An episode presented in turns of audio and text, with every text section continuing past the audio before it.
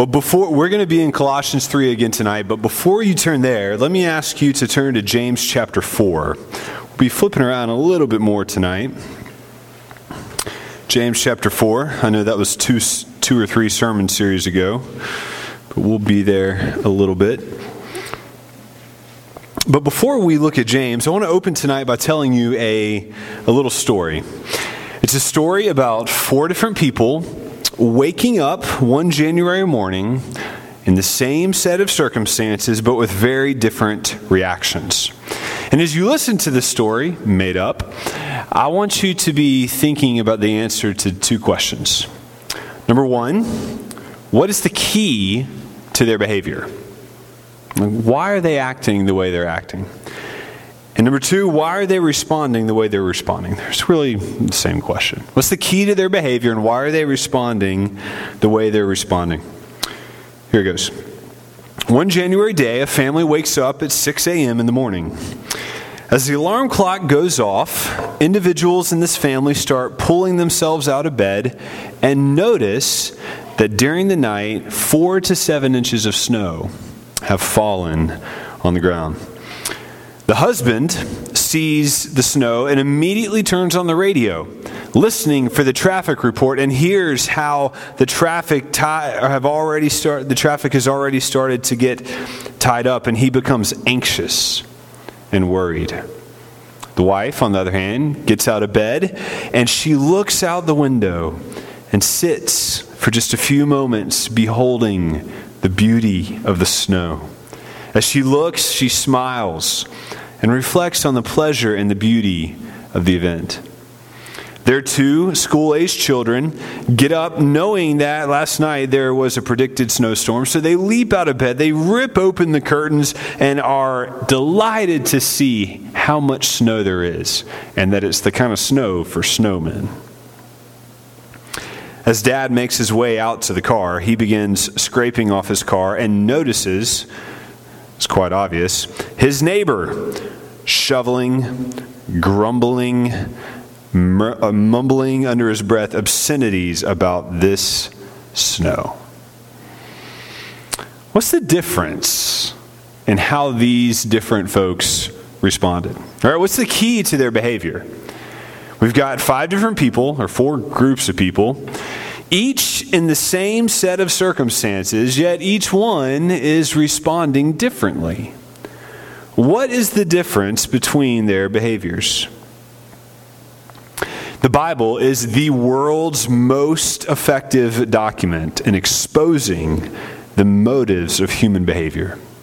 There are hundreds of passages in the scripture from Genesis all the way to the end that describe and shine light that penetrates into the mysteries of psychology and explains why humans do what they do. But that's quite a question, isn't it? Why do we do what we do?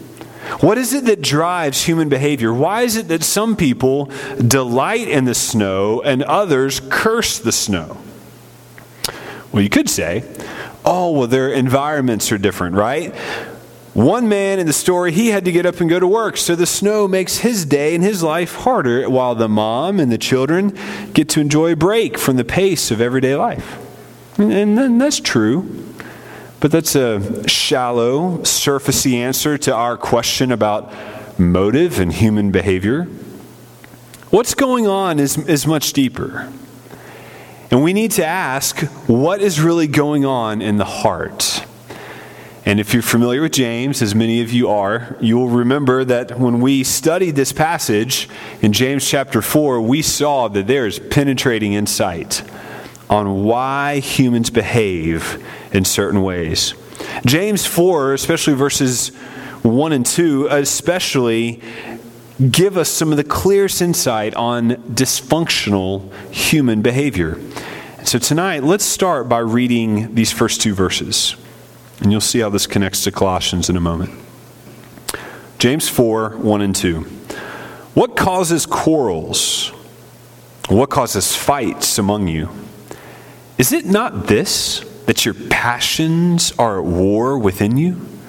You desire and you do not have, so you murder. You covet and You cannot obtain, so you fight and quarrel. You do not have because you do not ask. Let's pray after hearing God's word. Father, I ask that tonight that you do what no human can do. You know our hearts, you know the good and the bad, you know the mixture of motives that we bring even into this room tonight. And you love us still. So, Father, because of that love and for your glory, would you please help us to grow? Help each one of us to grow, even, even those among us who didn't come expecting to grow. Help us. Give us attentiveness, give us focus, and let us see truth. Most of all, let Christ be glorified as our Savior, and let us acknowledge Him as King. Bless the preaching and the reading and the hearing and the receiving of your word, I pray. Amen. So back to James. According to these two verses, if this was a small group, I'd make you answer. But according to these two verses, what is the source of human behavior? What does James say drives our responses? Passion, very, we're small enough, right? The passions that are going on, right? What is the desire that leads to, to every sin and to every wrong behavior? James says it's desire. You desire and you do not have. You have passions, right? Desires that are going on in your heart, and they are causing all sorts of waves in your life. To put it another way, you have unmet desires, unmet passions.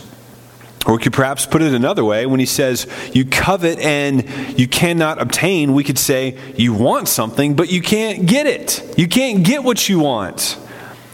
It's all about desire. Now, think back for a moment to our little January story. What was different about these characters? Well, it's how their circumstances affected what they want. Their circumstances, because they had different desires and different expectations, interfered or improved upon their circumstances, right? Dad immediately thought about snow and traffic, and he got anxious, right? Why? He wanted a worry free commute to work, and he didn't want to be the guy that's late, right? He wants to be trustworthy. Mom, on the other hand, she smiles. She sees pleasure and beauty. Snow means fun and memories with the kids, a break from the grind. But the snow also reminded her she had eyes to see God's beauty and God's creation, so she worshiped. The kids, they rejoiced. Why?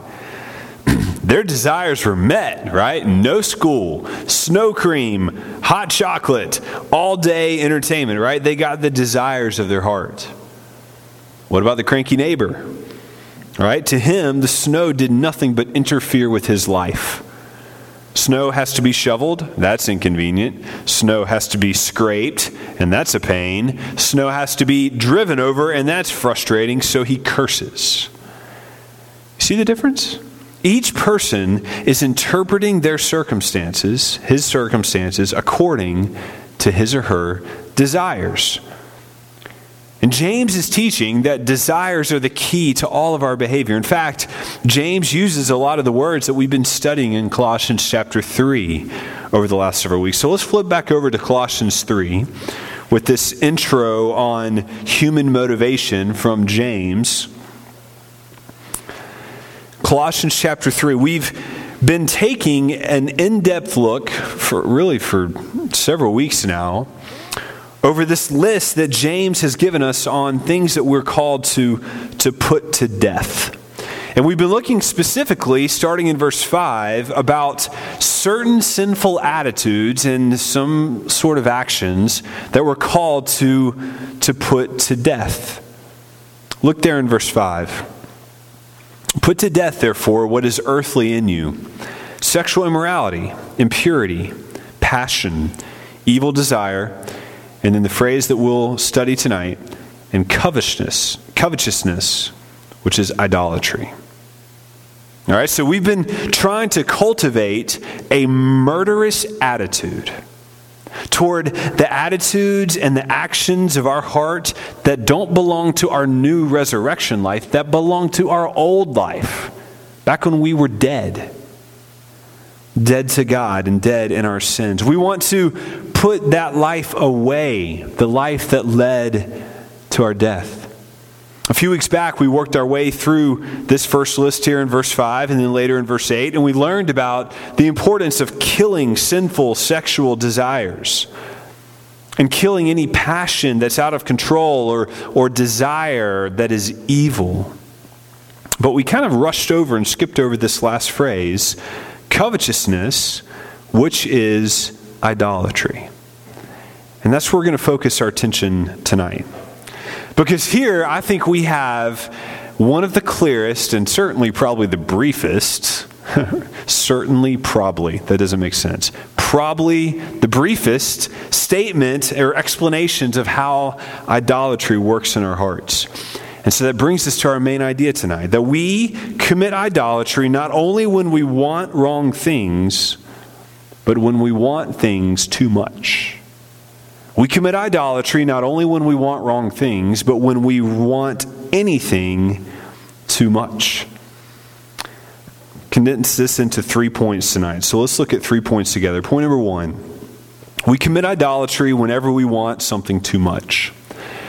From beginning to end, the Bible is constantly speaking of idolatry. If you're following along in the CBR reading plan, there are days that we read it in the Old Testament in Ezekiel and in the New Testament and First John, right? Same day, totally different parts of the Bible. It's all over the place, right?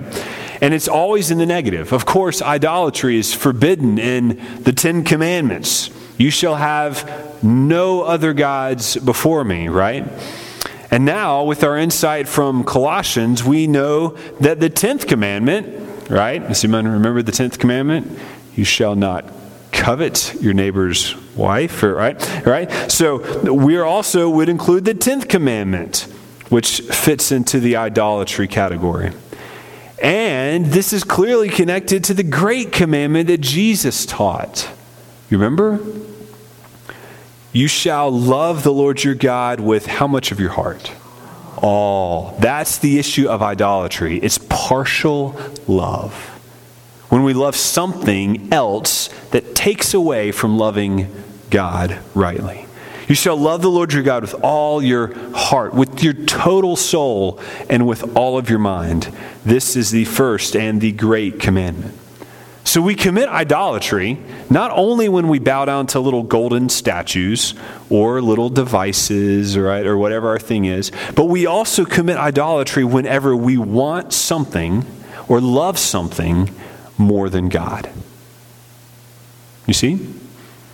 It seems to me that we could say that there's two types of idolatry in the Bible. There's the big, bad, obvious, silly stuff, like where we worship golden calves, right? There's that type of idolatry, which is commit, and Israel fell into it in all different varieties, right? Where we worship the wrong God.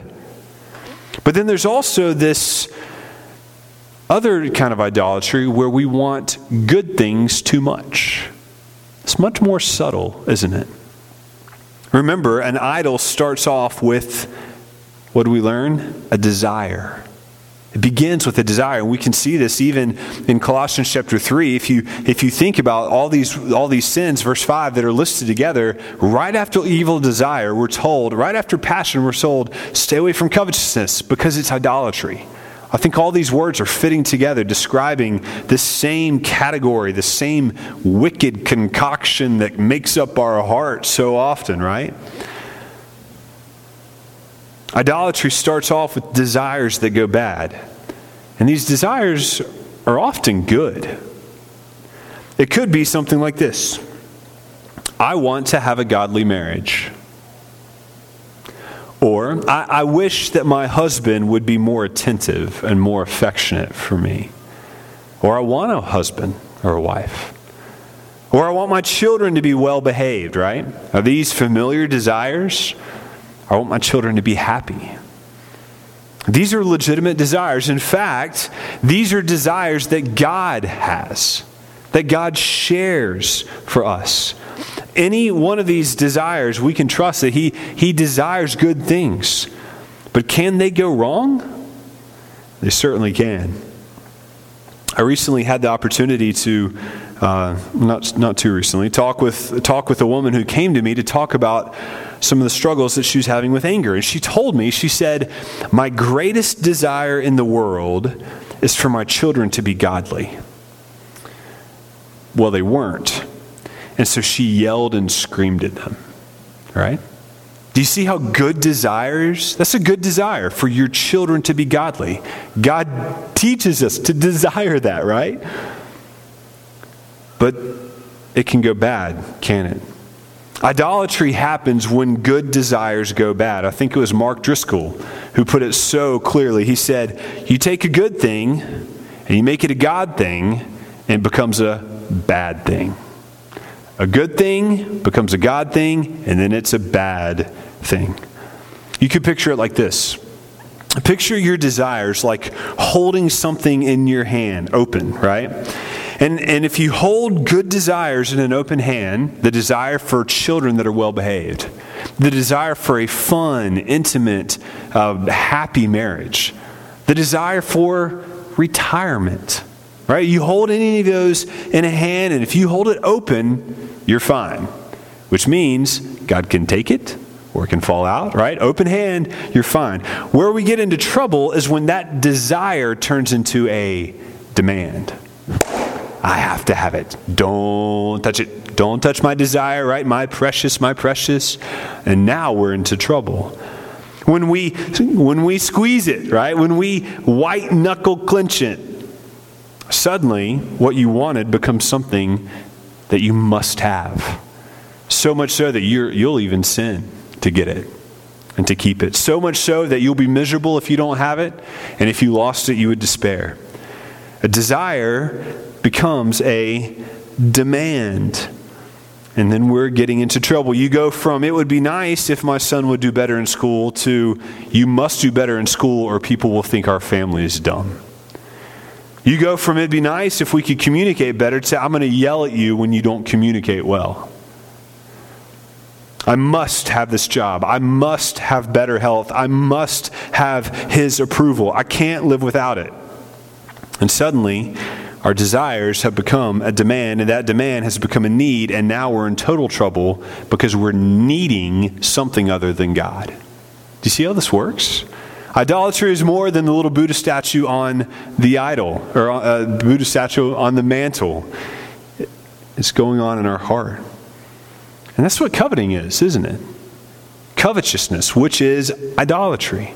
It's wanting something that you don't have too much isn't it? In fact, instead of covetousness, there are some translations, probably some of your translations, that translate the word here for greed, right? Which indicates that there is an inappropriate desire for more. That's what greed means. An inappropriate desire for more. You see, the problem is not necessarily that we want the wrong things, which is true sometimes. The problem is that we want things wrongly. It's not that we want the wrong things all the time, but that we want things wrongly. This helps us understand how all these sexual sins went bad a few words before, right? Is how all this sexual trouble comes, right? The desire for sex, I think we talked about this briefly. I, might, I don't remember if we got to this. The uh, desire for sex is not wrong. God made sex.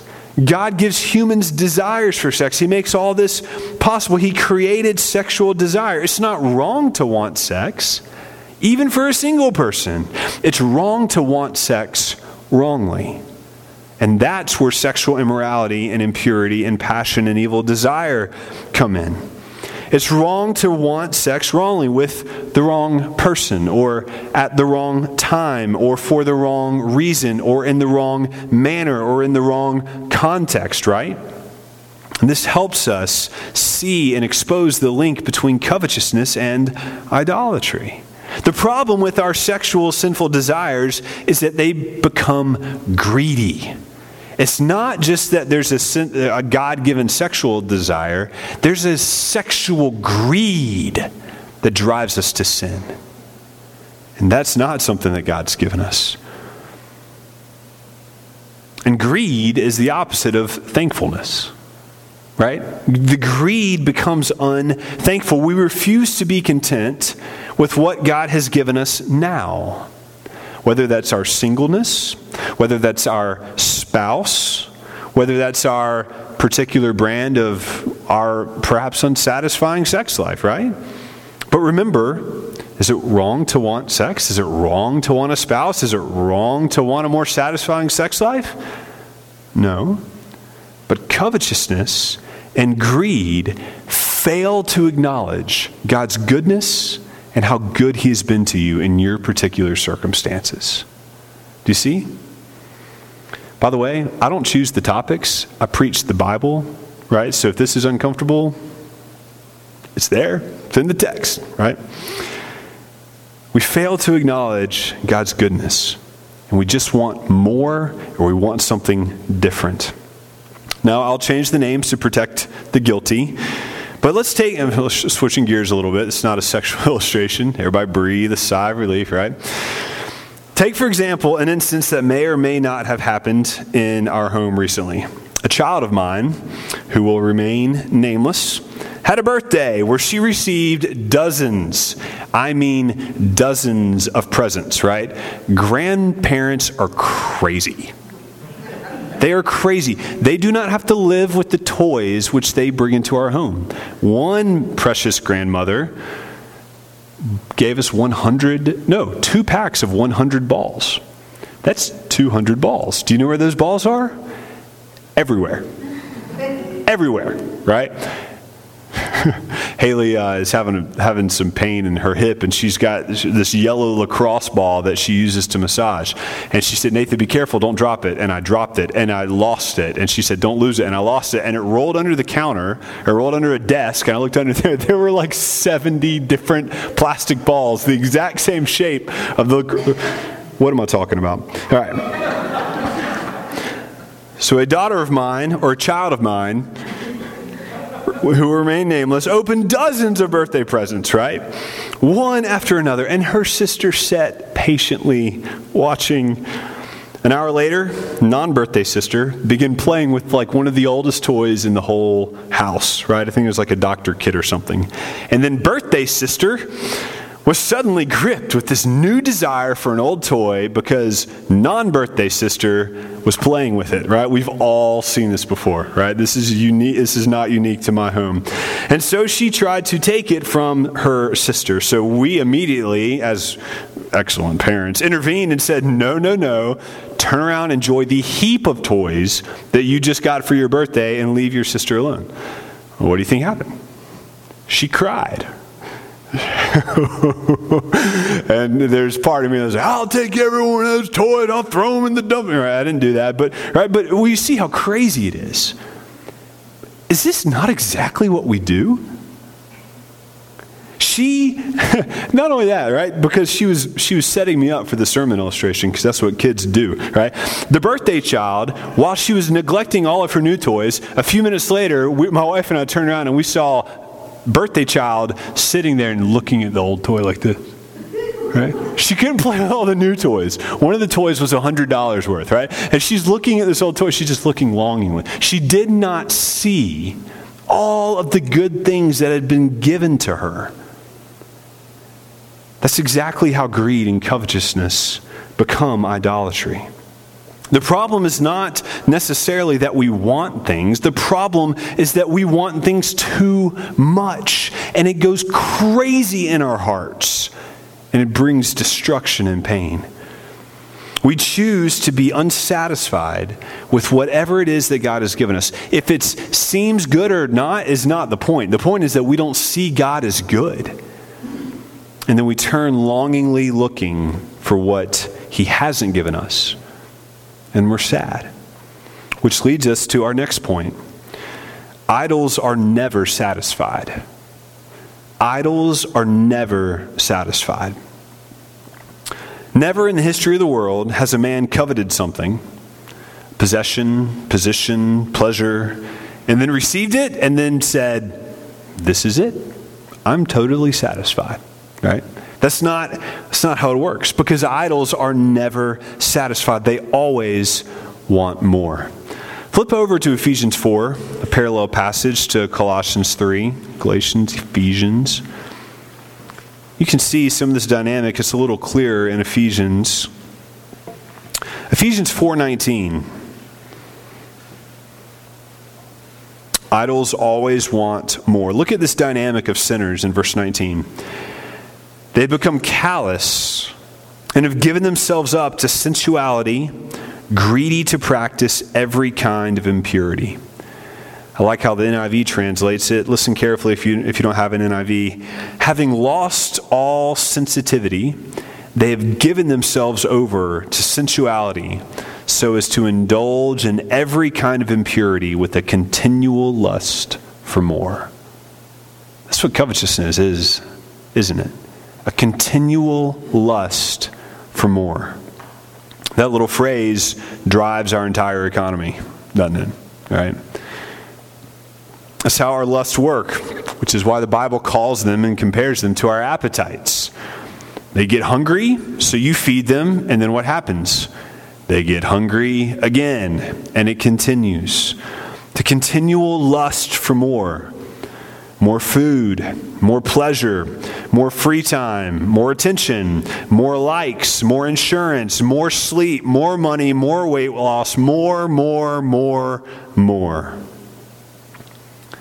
You look down here at verse 24 and you see that these desires are liars.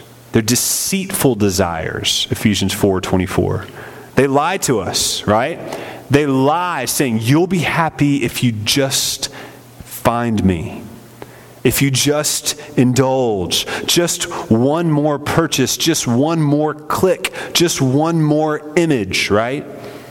Greedy lust blinds us. It can drive a man away from a beautiful, loving wife into a dark world of pornography or into the arms of another woman. It can blind a woman into thinking that she is the problem in the marriage because her husband doesn't pay attention to her, that she needs to be more attractive, that she needs a makeover, that she needs new clothes, that she needs to lose weight. can blind a teenager into thinking she has to compromise just so she doesn't have to live without his approval. This doesn't work. Our idols are never satisfied, and they don't satisfy us. They can't. Solomon came to this conclusion. Solomon was a guy that had the opportunity, the very unique opportunity, to taste all of the pleasures, nearly all of the pleasures of the world in great proportions. And he concluded like this Then I considered all that my hands had done and the toil that I had expended in doing it, and behold, it was all vanity, striving after the wind. And there's nothing to be gained under the sun. The pursuit of idols is like wind chasing. It's like trying to be a wind catcher. You don't do it, right? You don't win. It's a fool's errand. We could put this in theological terms, though, couldn't we? The reason that idols can't satisfy, the reason idols can't deliver, the reason that we're never satisfied when we get them is that only Christ can satisfy us. That is a theme that begins with the river that shows up in the Garden of Eden and the river that ends in the Revelation and all throughout the scriptures that only God alone can satisfy the desires of the human hearts. I hope you've tasted that. My life totally changed when I really tasted that for the first time.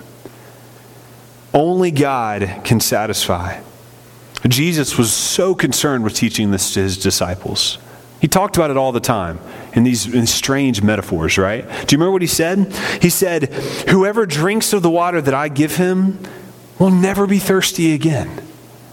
And then he says, The water that I will give him will become in him a spring of water, welling up to eternal life. You see, the pleasures of the world, they can satisfy for a moment. God has created a lot of really great stuff. And even, we, even when we misuse it, pleasure can come. But man, it is short. It is short lived. You get thirsty again. And Jesus says, I'm not just giving you a glass of water to drink. Jesus says, I'm establishing in your heart a water fountain. I'm establishing in you a fountain of living water, which is why later in John chapter 7, Jesus boldly, we could say arrogantly if he wasn't right, he boldly proclaims, If anyone thirsts, let him come to me and drink. Whoever believes in me, as the scripture has said, out of his heart will flow rivers of living water. He's referring to the Spirit, God Himself dwelling in us to satisfy us. Friends, our idols cannot satisfy because only Jesus can satisfy. And the more that we grow in that understanding and the more we become convinced of that truth, we will be far better skilled in our murderous attack against idolatrous desires in our heart. Because what I found, what I found in my life is that my idols constantly change shape. I think I'm honed in on one, eh, another one pops up, changes his tactic, right? Not that they're living things, but I, I, I, go after one and some, some new one comes up because Satan is constantly creative. He is on the prowl. Only Jesus can satisfy. And this brings us to our third point. How is it that we battle idolatry? With contentment. That's one way. That's the closest in the text, so we'll do that tonight. We battle idolatry with contentment. We battle this covetousness with thanksgiving. We murder our idols with the weapons of contentment. We slay them by talking back to them instead of focusing on what we don't have. We mock them as we celebrate the good things that God has given us. I know I'm jumping around quite a bit tonight, but let's go over to James 1 again.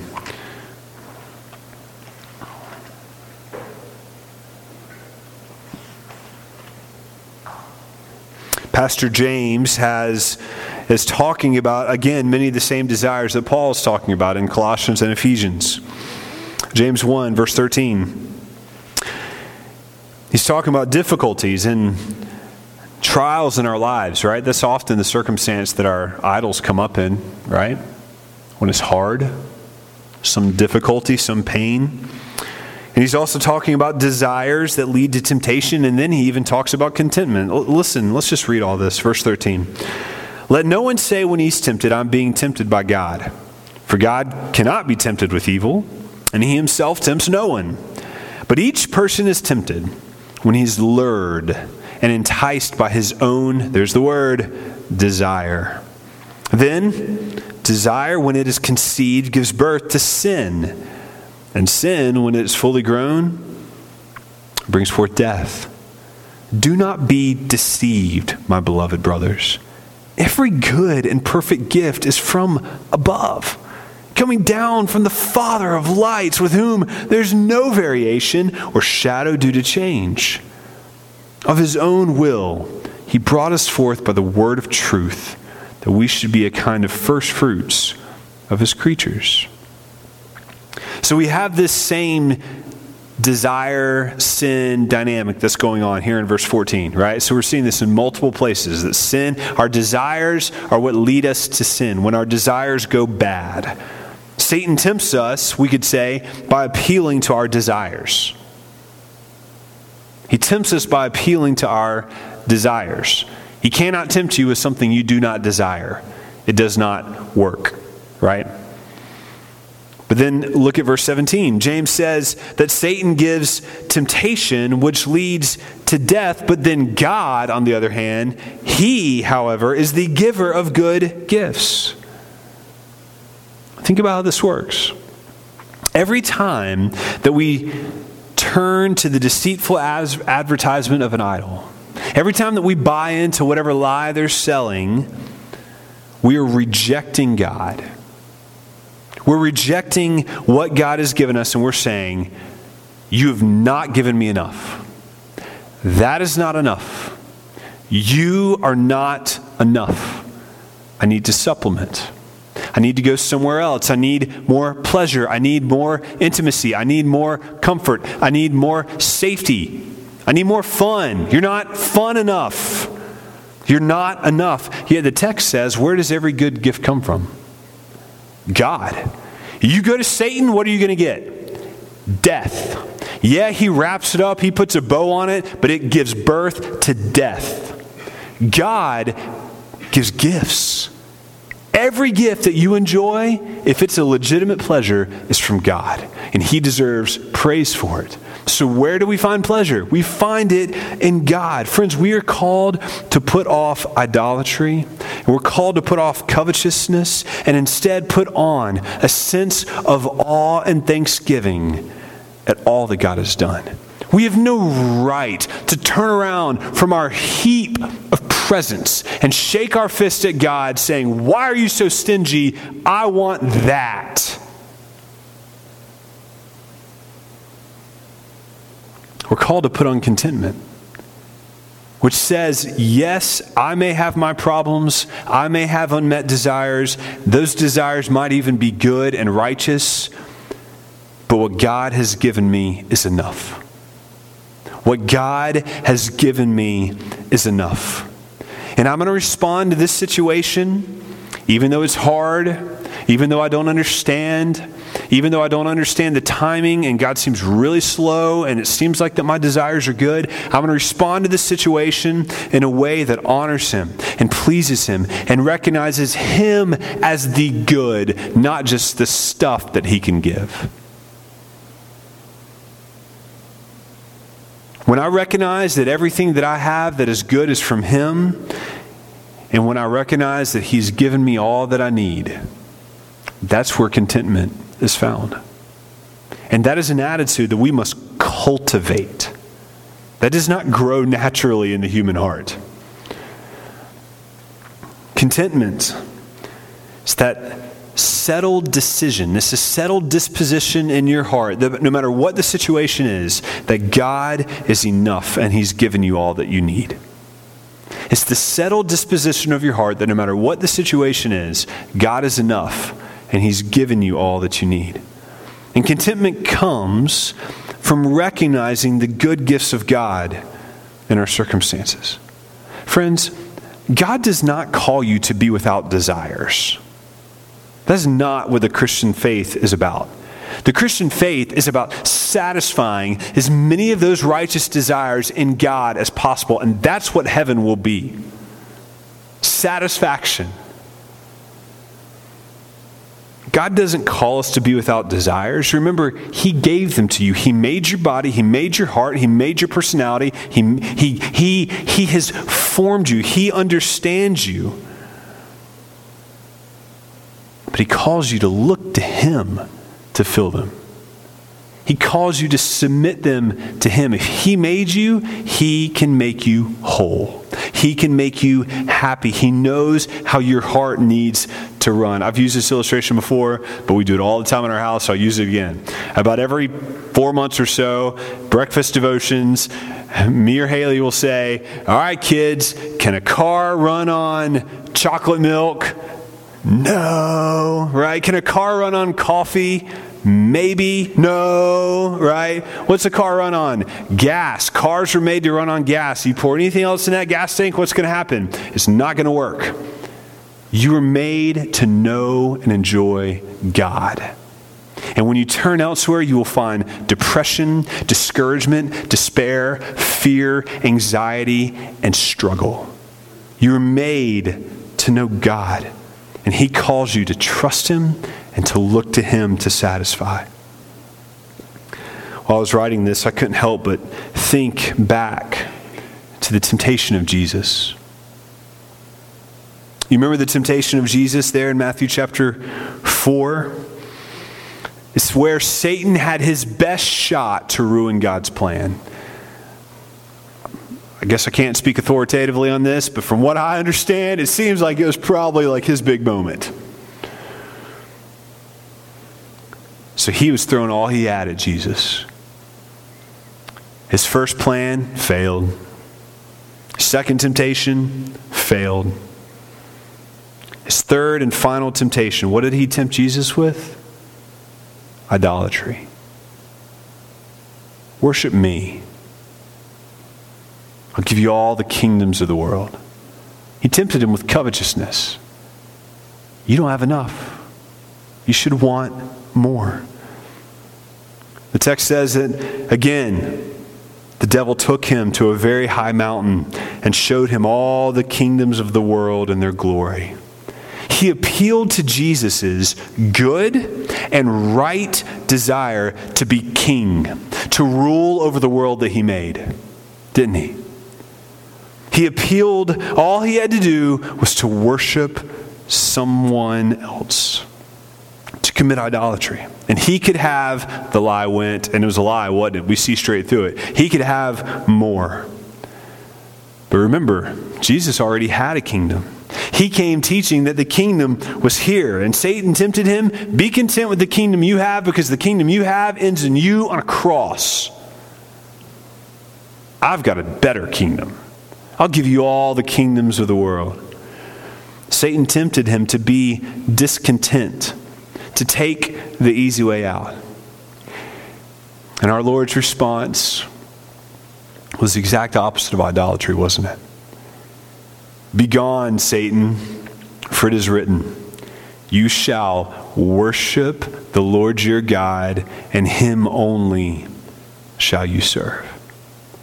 Jesus battled temptation by worshiping God. He slayed an idol by worshiping the only true God and acknowledging God as the giver of gifts. That's what Thanksgiving is. It acknowledges God, you are good. I'm dependent upon you. This is from you. You get the credit, not me. That's worship, right? When we acknowledge God's goodness in our dental problems, we're saying He is God, He gets the credit, right? We acknowledge Him as the only giver of good gifts. Friends, unlike you and I, when Jesus was tempted with covetousness and idolatry, he did not waver. He worshiped the one true God. And he waited. He waited. He suffered patiently before his good desires were met and realized. And that's why we worship him. And that's why we need Jesus, because as John Calvin said, our hearts are idol factories. We are so creative at finding other things and other people and other beings and other ideas to worship other than God. And so we need forgiveness. We need Him to forgive us and cover our sins and cleanse our sin of idolatry and covetousness. And we need His perfect track record we need his perfect worship record, his perfect idolatry record. We need that credited to our account because only Jesus kept the first commandment.